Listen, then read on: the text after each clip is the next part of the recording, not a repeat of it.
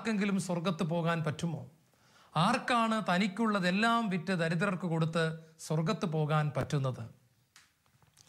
എന്നിട്ട് അദ്ദേഹം എന്നോട് ഇപ്രകാരം പറഞ്ഞു ഒരു ഫ്രാൻസിസ് അസീസിക്ക് വേണമെങ്കിൽ പോകാൻ പറ്റുമായിരിക്കും. മറ്റാർക്കാണ് പോകുവാനായിട്ട് സാധിക്കുന്നത്? യേശുവിൽ ഏറ്റവും പ്രിയപ്പെട്ട സഹോദരി സഹോദരന്മാരെ അനേക വ്യക്തികൾ ഈ ചോദ്യം ഹൃദയത്തിൽ ചോദിച്ചുകൊണ്ട് നടക്കുന്നു അല്ലെങ്കിൽ ധ്യാന ഗുരുക്കന്മാരോട് ചോദിക്കുന്നു ഈ വചനഭാഗം വരുമ്പോൾ അനേകർ കുഴങ്ങിപ്പോകുന്നു. കർത്താവെ അങ്ങനെയാണെങ്കിൽ സ്വർഗത്ത് പോകാൻ ആരെ കൊണ്ട് സാധിക്കും? വചനം നമ്മൾ ശ്രദ്ധിച്ച് കേൾക്കണം. കർത്താവ് ഇവിടെ സ്വർഗത്ത് പോകുന്നതിനെ പറ്റി അല്ല സംസാരിക്കുന്നത്. കർത്താവ് പറയുന്നത് നീ പൂർണനാകാൻ ആഗ്രഹിക്കുന്നെങ്കിൽ നീ പരിപൂർണതയിലേക്ക് കടന്നു വരാൻ ആഗ്രഹിക്കുന്നു എങ്കിൽ നിന്നിൽ ഒരു മാലിന്യങ്ങളും ഇല്ലാത്ത യാതൊരുവിധ ഇരുട്ടും ഇല്ലാത്ത പരിപൂർണ പ്രകാശത്തിന്റെയും ദൈവസ്നേഹത്തിന്റെയും അവസ്ഥയിലേക്ക് കടന്നു വരാൻ ആഗ്രഹിക്കുന്നെങ്കിൽ നീ നിനക്കുള്ളതെല്ലാം വിറ്റ് ദരിദ്രർക്ക് കൊടുക്കാൻ യേശു പറയുകയാണ്. ഇത് പറഞ്ഞത് ആരോടാണെന്നും കൂടെ നമ്മളൊന്ന് ചിന്തിക്കേണ്ടിയിരിക്കുന്നു.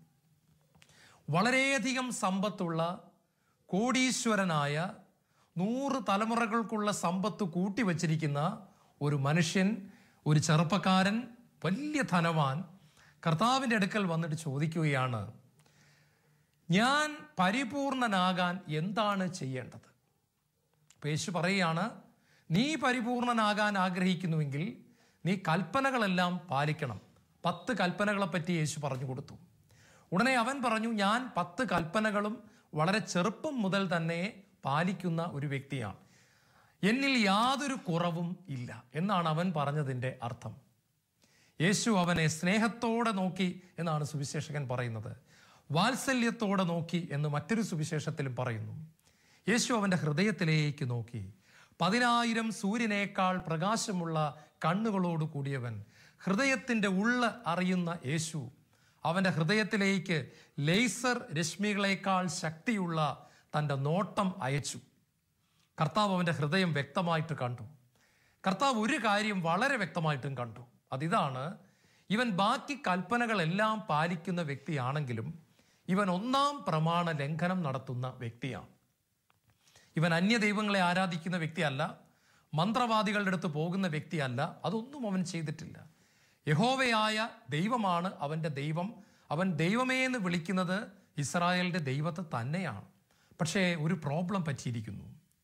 അവന്റെ ഹൃദയത്തിൽ ഒരു സിംഹാസനമുണ്ട് ആ സിംഹാസനത്തിൽ കയറി ഇരിക്കേണ്ട ദൈവത്തെ അവൻ സിംഹാസനത്തിൽ നിന്നും വലിച്ച് പുറത്താക്കിയിട്ട് അവൻ അവിടെ കൂട്ടി വച്ചിരിക്കുന്നത് കയറ്റി വച്ചിരിക്കുന്നത് പണത്തെയാണ്. അവന്റെ ദൈവം പണമാണെന്ന് യേശു വ്യക്തമായിട്ട് കണ്ടു. അവൻ പള്ളിയിൽ പോകുന്ന വ്യക്തിയായിരുന്നു. അവൻ ഹാലലൂയ പറയുന്ന വ്യക്തിയായിരുന്നു. അവൻ സിനഗോഗിൽ പോകുന്ന വ്യക്തിയായിരുന്നു. നമ്മുടെ ഭാഷയെ പറഞ്ഞാൽ അവൻ കരിസ്മാറ്റിക് ആയിരുന്നു. അവൻ ധ്യാനങ്ങൾക്ക് പോകുന്ന വ്യക്തിയായിരുന്നു. അവൻ ബൈബിൾ വായിക്കുന്ന വ്യക്തിയായിരുന്നു. കുടുംബ പ്രാർത്ഥന നടത്തുന്ന വ്യക്തിയായിരുന്നു. ഭാര്യയെ സ്നേഹിക്കുന്ന വ്യക്തിയായിരുന്നു. മാതാപിതാക്കളെ ബഹുമാനിക്കുന്ന വ്യക്തിയായിരുന്നു. വ്യഭിചാരം ചെയ്യാത്ത വ്യക്തിയായിരുന്നു. അബോഷൻ ചെയ്യാത്ത വ്യക്തിയായിരുന്നു. ആരെയും അവൻ കൊന്നിട്ടില്ല. ഒക്കെ ശരിയാണ്. പക്ഷെ ഒരു വലിയ പ്രശ്നം പറ്റി. ഏറ്റവും പ്രധാനപ്പെട്ട കൽപ്പന അവൻ ലംഘിച്ചു. ദൈവമായ കർത്താവ് ഇസ്രായേൽ ജനത്തിന് കൊടുക്കുന്ന കൽപ്പന ഇതാണ്. ഇസ്രായേലെ കേൾക്കുക. ഈജിപ്തിന്റെ അടിമത്തത്തിൽ നിന്ന് നിന്നെ മോചിപ്പിച്ച ദൈവമായ കർത്താവ് ഞാനാകുന്നു. ഞാനല്ലാതെ മറ്റൊരു ദൈവം നിനക്ക് ഉണ്ടാകുവാൻ പാടില്ല.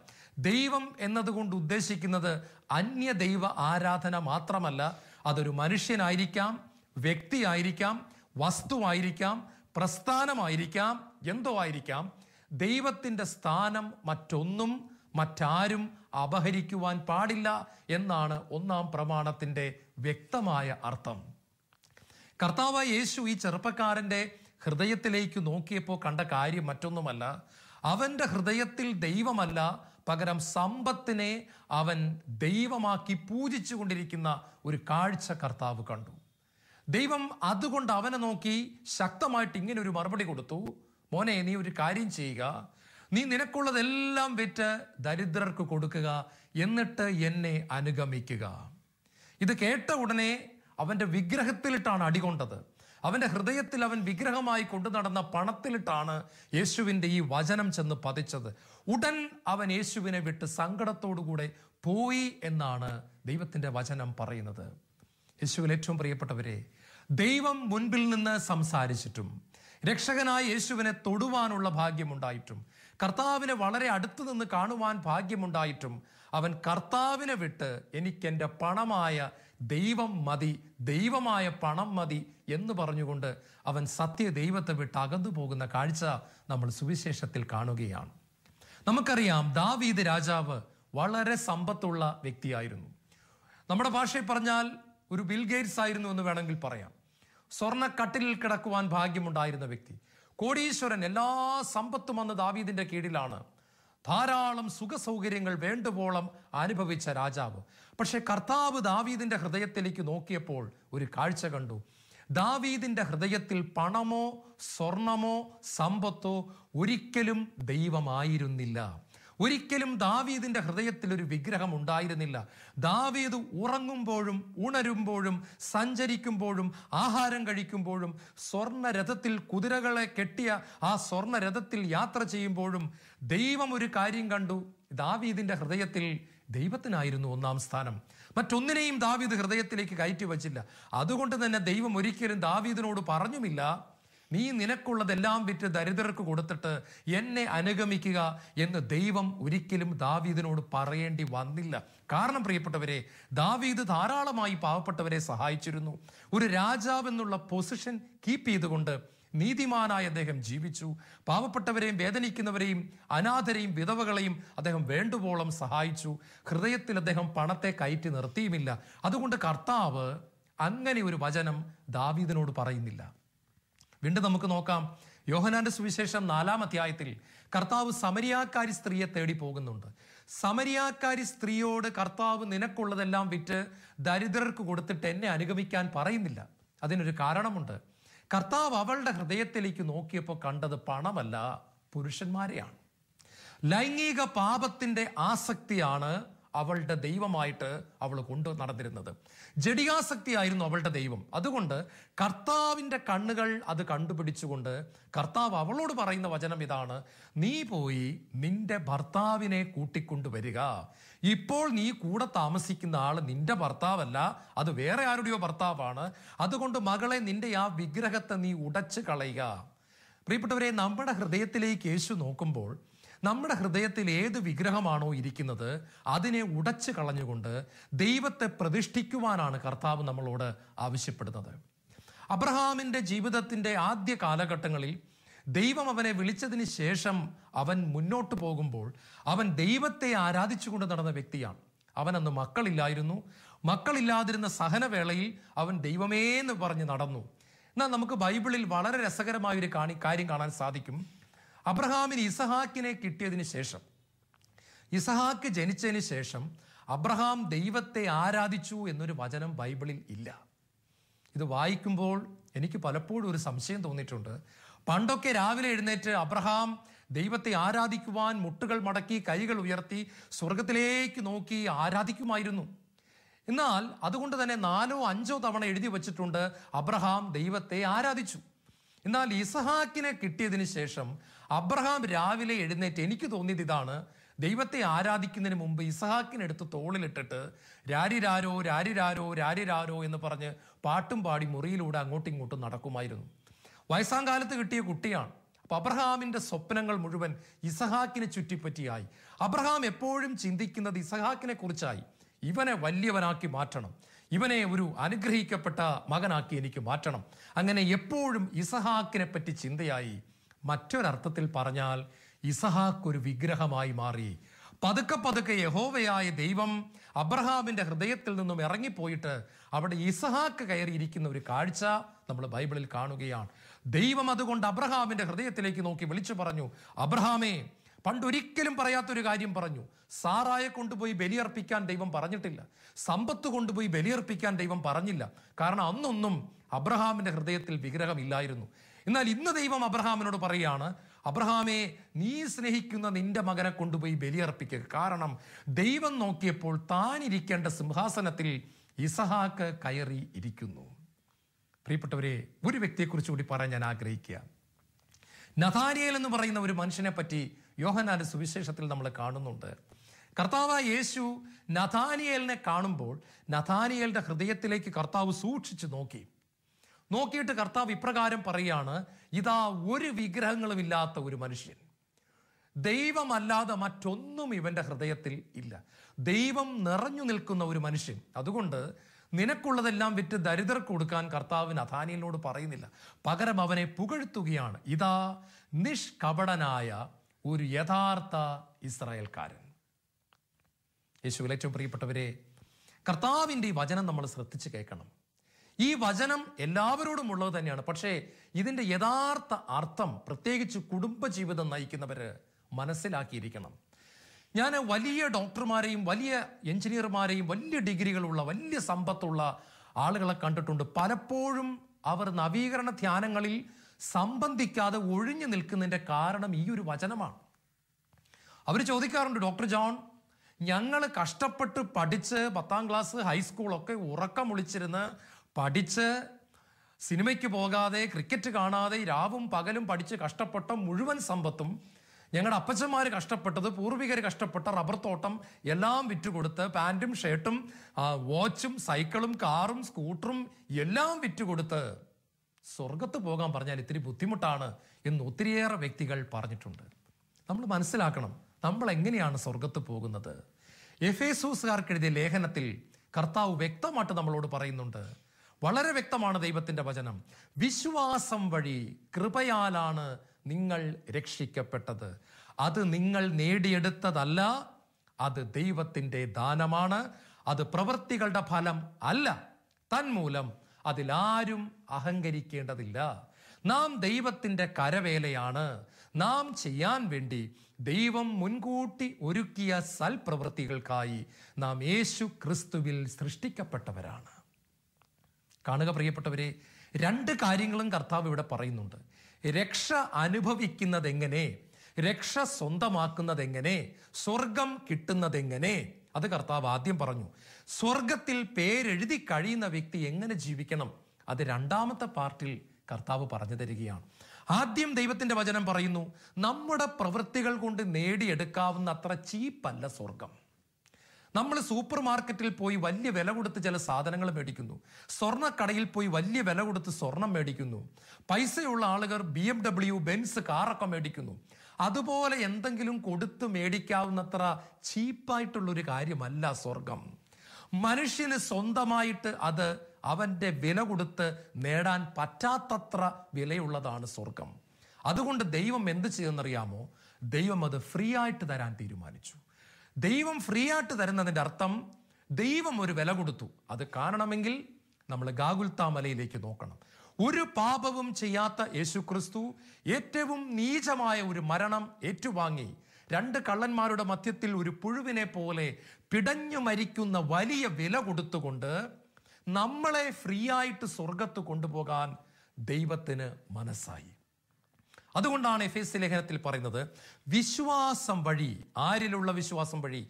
യേശു ക്രിസ്തുവിലുള്ള വിശ്വാസം വഴി കൃപയാലാണ് നിങ്ങൾ രക്ഷിക്കപ്പെട്ടത്. അത് നിങ്ങൾ നേടിയെടുത്തതല്ല അത് പ്രവൃത്തികളുടെ ഫലമല്ല തന്മൂലം ആരും അതിൽ അഹങ്കരിക്കേണ്ടതില്ല. കുരിശിലെ കള്ളനെപ്പറ്റി ചിന്തിക്കുമ്പോൾ ഒരു സൽപ്രവൃത്തി പോലും ചെയ്യുവാൻ സാധ്യത ഇല്ലാതിരുന്ന ഒരു വ്യക്തി അവസരം കിട്ടാതിരുന്ന ഒരു വ്യക്തി പാപം മാത്രമുണ്ടായിരുന്ന ഒരു വ്യക്തി ഒരു പാവപ്പെട്ട വ്യക്തിക്ക് ഒരു ചായ പോലും വാങ്ങിച്ചു കൊടുക്കാൻ പറ്റാതിരുന്ന വ്യക്തി ഒരു ഭിക്ഷക്കാരന് ഒരു അമ്പത് പൈസ കൊടുക്കാൻ സാധിക്കാഞ്ഞ വ്യക്തി സത്യത്തിൽ അവന്റെ യോഗ്യതയാലോ കഴിവിനാലോ സ്വർഗം ഒരിക്കലും അവകാശപ്പെടുത്താൻ പറ്റാതിരുന്ന ഒരു വ്യക്തി ഈ വ്യക്തിയെ സൗജന്യമായി കർത്താവ് കൃപയാൽ സ്വർഗത്തിലേക്ക് കൊണ്ടുപോകുന്നത് നമ്മൾ കണ്ടു. ഈ കുരിശിലെ കള്ളനെ ചൂണ്ടിക്കാണിച്ചുകൊണ്ട് കർത്താവ് പറയാണ് എനിക്കും നിങ്ങൾക്കും സ്വർഗത്ത് പോകാൻ ഇത് തന്നെയാണ് വഴി. കർത്താവിലേക്ക് നമ്മൾ നോക്കിക്കൊണ്ട് കർത്താവിന്റെ കരുണയിൽ ആശ്രയിച്ചുകൊണ്ട്. കർത്താവെ ഞാനൊരു പാപിയാണ് എന്നോട് കരുണയായിരിക്കണമെന്ന് ഏറ്റു പറയുമ്പോൾ കർത്താവ് തന്റെ കൃപയാൽ തന്റെ രക്തം കൊണ്ട് നമ്മളെ കഴുകുകയും സൗജന്യമായി ഒറ്റ പൈസ ചെലവില്ലാതെ നമ്മളെ സ്വർഗത്ത് കൊണ്ടുപോവുകയും ചെയ്യുന്നു. എന്നാൽ അവിടെ കൊണ്ട് കർത്താവ് നിർത്തുന്നില്ല. കർത്താവ് പറയാണ് രക്ഷ അനുഭവിക്കുന്ന വ്യക്തി സൽപ്രവൃത്തികൾ ചെയ്യണം. എന്തിന്? ദൈവത്തോടുള്ള നന്ദിയെ പ്രതി. ദൈവം എനിക്ക് വേണ്ടി ഇത്രമാത്രം വലിയൊരു രക്ഷ ഒരുക്കിയതിനാൽ എന്റെ കർത്താവിനോടുള്ള നന്ദിയെ പ്രതി പ്രതിസ്നേഹമായി ഞാൻ എന്റെ ജീവിതത്തിൽ സൽപ്രവൃത്തികൾ ചെയ്യേണ്ടിയിരിക്കുന്നു. പാപത്തെ ഒഴിഞ്ഞുള്ളൊരു ജീവിതത്തിലേക്ക് ജീവിച്ചിരിക്കുന്നവർ കടന്നു വരേണ്ടിയിരിക്കുന്നു. കുരിശിലെ കള്ളന് ഭൂമിയിൽ പിന്നീട് ജീവിക്കാൻ അവസരം കിട്ടിയില്ല. എങ്ങാനും അവസരം കിട്ടിയിരുന്നെങ്കിൽ അവൻ തീർച്ചയായിട്ടും ഒരു വിശുദ്ധനായി തീർന്നേനെ. അഗസ്റ്റിനെ പോലെ ഒരു വിശുദ്ധനായി മാറിയേനെ. അവൻ പെന്തക്കോസ് നാളിൽ പരിശുദ്ധാത്മാവിനാൽ നിറയപ്പെട്ടേനെ. അവൻ ചിലപ്പോൾ കർത്താവിന് വേണ്ടി രക്തസാക്ഷി പോലുമായേനെ അത്രമാത്രം അവന്റെ ഹൃദയം കർത്താവിനെ സ്നേഹിച്ചിരുന്നു. റോമാക്കാർക്കെഴുതിയ ലേഖനം എട്ടാം അധ്യായത്തിന്റെ പതിനൊന്നാമത്തെ വാക്യത്തിൽ കർത്താവ് നമ്മളോട് പറയുകയാണ് ജഡികരായി ജീവിക്കുന്നുവെങ്കിൽ നിങ്ങൾ തീർച്ചയായും മരിക്കും. അപ്പോൾ രക്ഷ അനുഭവിച്ച പാപങ്ങൾ ക്ഷമിച്ച് കിട്ടിയ വ്യക്തികളോട് കർത്താവ് പറയാണ് നിങ്ങൾ ഇനി പഴയ മനുഷ്യനെ പോലെ ജീവിക്കുവാൻ പാടില്ല. പകരം പരിശുദ്ധാത്മാവിന്റെ ശക്തി കൊണ്ട് നിറയപ്പെട്ടവരായി നിങ്ങൾ ജഡമോഹങ്ങളെ തോപ്പിച്ചുകൊണ്ട് പരാജയപ്പെടുത്തിക്കൊണ്ട് നിങ്ങൾ വിശുദ്ധിയിൽ ഓരോ ദിവസവും വളർന്നു വരണം. യേശുവിൽ ഏറ്റവും പ്രിയപ്പെട്ടവരെ ഒരു ഡോക്ടർ ഇപ്രകാരം പറയാമെന്ന് വിചാരിക്കുക അയ്യോ എനിക്ക് ചികിത്സിക്കാൻ അറിഞ്ഞുകൂടാ? ഒരു നേഴ്സ് സഹോദരി പറയാണ് എനിക്ക് ഇഞ്ചക്ഷൻ എടുക്കാൻ അറിഞ്ഞുകൂടാ? ബി എഡ് പാസ്സായ ഒരു ടീച്ചർ പറയാണ് എനിക്ക് കുട്ടികളെ പഠിപ്പിക്കാൻ അറിഞ്ഞുകൂടാ? ഇത് കേട്ടാൽ നമ്മൾ പറയും ഇവർക്ക് മൂന്ന് പേർക്കും എന്തോ കുഴപ്പമുണ്ട്. ഇവരുടെ ഡിഗ്രികൾ കള്ള ഡിഗ്രികളാണ് അല്ലെങ്കിൽ ഇവരിങ്ങനെ പറയത്തില്ലായിരുന്നു. ഇതുപോലെ യേശു ക്രിസ്തുവിൽ വിശ്വസിക്കുന്നു എന്ന് പറയുന്ന ഒരു വ്യക്തി സൽപ്രവൃത്തികളിൽ വളർന്നു വരുന്നില്ല എങ്കിൽ അവന്റെ വിശ്വാസത്തിൽ എന്തോ കുഴപ്പമുണ്ടെന്നാണ് കർത്താവ് പറയുന്നത്. ഒറ്റയടിക്ക് പൂർണതയിലേക്ക് വരുവാൻ സാധ്യമല്ല. പക്ഷെ പതുക്കെ പതുക്കെയാണെങ്കിലും നാം വിശുദ്ധിയിലും ദൈവിക സ്വഭാവത്തിലും വളർന്നു വരണം എന്നതാണ് സ്വർഗത്തിലെ പിതാവിന്റെ പദ്ധതി. ഒരു വർഷം കഴിയുമ്പോൾ കുറച്ച് ഫലങ്ങൾ വീണ്ടും കുറേ ഫലങ്ങൾ പത്ത് വർഷം കഴിയുമ്പോൾ നല്ല രീതിയിൽ ഫലങ്ങൾ ഇരുപത് വർഷം കഴിയുമ്പോൾ വളരെ മനോഹരമായ രീതിയിൽ ഫലങ്ങൾ പുറപ്പെടുവിക്കുന്ന ഒരു ക്രിസ്തീയ ജീവിതം നമ്മിൽ ഉണ്ടാകണം. ചെറിയ തോതിലെങ്കിലും യേശുവിനെ വിശ്വസിക്കുന്ന വ്യക്തി സൽപ്രവൃത്തികൾ പുറപ്പെടുവിക്കണമെന്ന് ബൈബിൾ പഠിപ്പിക്കുന്നു. യേശുവിൽ ഏറ്റവും പ്രിയപ്പെട്ട സഹോദരി സഹോദരന്മാരെ സ്വർഗത്തിൽ നിക്ഷേപം കൂട്ടിവയ്ക്കുവാൻ ധാരാളമായി സൽപ്രവൃത്തികൾ ചെയ്യുവാൻ കർത്താവ് പറയുകയാണ്. ഒരു കാര്യം വളരെ വ്യക്തമാണ്. സ്വർഗത്തിൽ എല്ലാവർക്കും ഒരേ സ്ഥാനം അല്ല. നമ്മുടെ കുടുംബങ്ങളിൽ നിന്ന് മരിച്ചുപോയ വല്യപ്പച്ചനും വല്യമ്മച്ചിക്കും നമ്മുടെ പ്രിയപ്പെട്ട അൽഫോൻസാമയ്ക്കും സ്വർഗത്തിൽ ഒരേ സ്ഥാനമല്ല. ഒരേ പ്രകാശമല്ല. ഒരേ മഹത്വം അല്ല. യേശു യാക്കോബിനോടും യോഹനാനോടും പറയുന്നുണ്ട് എന്റെ ഇടത്തും വലത്തും ഇരിക്കാനുള്ള വരം പിതാവ് തീരുമാനിക്കുന്നവർക്കാണ്. വെളിപാട് പുസ്തകം മൂന്നാം അധ്യായത്തിന്റെ ഇരുപത്തൊന്നാം വാക്യത്തിൽ പറയുന്നു ഞാൻ വിജയം വരിച്ച എന്റെ പിതാവിനോടൊത്ത് എന്റെ സിംഹാസനത്തിൽ ഇരിക്കുന്നത് പോലെ വിജയം വരിക്കുന്നവനെ ഞാൻ എന്നോടുകൂടെ എന്റെ സിംഹാസനത്തിൽ ഇരുത്തും. അതായത് സ്വർഗത്തിൽ മൂന്ന് തരം സ്ഥാനം. ഒന്ന് സ്വർഗത്തെത്തിച്ചേർന്ന ആത്മാക്കൾ. രണ്ട് ഇടത്തും വലത്തും ഇരിക്കുന്ന യേശുവിന്റെ ഇടത്തും വലത്തും ഇരിക്കുന്ന ആളുകൾ. മൂന്ന് കർത്താവിന്റെ കൂടെ കർത്താവിന്റെ മടിയിലിരിക്കുന്ന ആളുകൾ. യേശു പറഞ്ഞു വിജയം വരിക്കുന്നവനെ എന്നോടുകൂടെ എന്റെ സിംഹാസനത്തിൽ അതായത് എന്റെ മടിയിൽ ഞാൻ ഇരുത്തും. യേശു പറഞ്ഞു സ്വർഗത്തിൽ നിങ്ങൾക്കായി നിക്ഷേപങ്ങൾ കൂട്ടിവെക്കുവിൻ. അനുസരണത്തിലൂടെ നമുക്ക് നിക്ഷേപം കൂട്ടിവെക്കാൻ സാധിക്കും. വെളിപാട് പുസ്തകം ഇരുപത്തിരണ്ടിന്റെ പന്ത്രണ്ടിൽ പറയുന്നു ഇതാ ഞാൻ വേഗം വരുന്നു സമ്മാനം എന്റെ കയ്യിലുണ്ട്. ഓരോരുത്തർക്കും അവരവരുടെ പ്രവൃത്തികൾക്കനുസരിച്ച് പ്രതിഫലം കൊടുക്കുവാൻ ഞാൻ വരുന്നു. അതായത് അനുസരണത്തിന് സ്വർഗത്തിൽ വലിയ സമ്മാനമുണ്ട്. വിശുദ്ധ ജീവിതത്തിന് സമ്മാനമുണ്ട്. മത്തായി സുവിശേഷം അഞ്ചിന്റെ പതിനൊന്ന് പറയുന്നു യേശു ക്രിസ്തുവിന് വേണ്ടി സഹിക്കുന്നവർക്ക് സമ്മാനമുണ്ട്. ഇതെല്ലാം വലിയ സമ്മാനം കിട്ടുന്ന കാര്യങ്ങളാണ്. സ്വർഗത്ത് നമ്മൾ പോകുന്നത് യേശുവിന്റെ കുരിശുമരണത്തിന്റെ യോഗ്യതയിലാണ് കൃപയാലാണ്. എന്നാൽ സ്വർഗത്ത് നമ്മൾ ചെന്ന് കഴിയുമ്പോൾ നമുക്ക് കിട്ടുന്ന സമ്മാനം പ്രതിഫലം വളരെ വ്യത്യാസമാണ്. അൽഫോൻസാമയും കൊച്ചു ത്രേസ്യയും ഒക്കെ വലിയ സമ്മാനം വായിക്കുമ്പോൾ നമ്മളെപ്പോലുള്ള സാധാരണ മനുഷ്യർ അത് കണ്ട് കൈയടിക്കും സ്വർഗത്ത് നിന്ന് അതാണ് നമ്മൾ ചെയ്യാൻ പോകുന്നത്. അൽഫോൻസാമ മടിയിലിരിക്കുന്നത് കാണുമ്പോൾ നമ്മൾ സ്വർഗത്ത് ദൂരെ നിന്ന് കർത്താവിനെ ആരാധിക്കും. അതല്ല അൽഫോൻസാമയെ പോലെ കർത്താവിന്റെ മടിയിലിരിക്കണമെങ്കിൽ കർത്താവ് പറയുന്നു സ്വർഗത്തിൽ നിക്ഷേപം ഇപ്പോഴേ കൂട്ടിവെക്കുവിൻ. കള്ളന്മാർ മോഷ്ടിക്കാത്ത സ്ഥലത്ത് തുരുമ്പും കീടങ്ങളും മോഷ്ടിച്ചു കൊണ്ടുപോകാത്ത സ്ഥലത്ത് നിങ്ങൾക്കായി നിക്ഷേപങ്ങളെ കൂട്ടിവെക്കുവിൻ. നമ്മൾ നിത്യതയിൽ സങ്കടപ്പെടാൻ ഇടയാകരുത്. സ്വർഗത്ത് നമ്മൾ സങ്കടപ്പെടാൻ ഇടയാകരുത്. അതുകൊണ്ട് കർത്താവ് പറയുകയാണ് എന്റെ പൊന്നുമക്കളെ നിങ്ങൾ അനുസരണത്തിൽ ജീവിക്കുവിൻ വിശുദ്ധിയിൽ ജീവിക്കുവിൻ പാപത്തെ തോൽപ്പിക്കുവിൻ. നിങ്ങളുടെ ശരീരത്തെ ക്രൂശിന്റെ കീഴിൽ കൊണ്ടുവന്ന് നിയന്ത്രിക്കുവിൻ വിശുദ്ധരായി ജീവിക്കുവിൻ പാവപ്പെട്ടവരെ സഹായിക്കുവിൻ സൽപ്രവൃത്തികൾ ചെയ്യുവിൻ ദൈവത്തെ ആരാധിക്കുവിൻ. കണ്ണുകളടയ്ക്കാൻ പ്രാർത്ഥിക്കാം. കർത്താവേ ഞങ്ങൾ സ്വർഗത്ത് വരുമ്പോൾ ആൾക്കൂട്ടത്തിലൊരു വ്യക്തിയായി ഒറ്റപ്പെട്ടു പോയി. അനേകർ പൗലോസും പത്രോസും അൽഫോൻസാമയും ഒക്കെ വലിയ സമ്മാനങ്ങൾ മേടിക്കുമ്പോൾ അത് കണ്ട് സങ്കടപ്പെടുന്നവരായി തീരാതെ. അങ്ങയുടെ ഇടത്തും വലത്തും ഇരിക്കുന്നവരായി അല്ലെങ്കിൽ അങ്ങയുടെ മടിയിലിരിക്കുന്നവരായി ജീവിക്കുവാൻ വലിയ പ്രതിഫലം ഏറ്റുവാങ്ങുവാൻ ഞങ്ങളെ ഓരോരുത്തരെയും അനുഗ്രഹിക്കണമേ. ഭൂമിയിലുള്ള ജീവിതം സ്വർഗത്തിൽ നിക്ഷേപം കൂട്ടിവെക്കുന്ന ഒരു ജീവിതമായി മാറ്റുവാൻ ഞങ്ങളെ അനുഗ്രഹിക്കണമേ എന്ന് പ്രാർത്ഥിക്കുന്നു.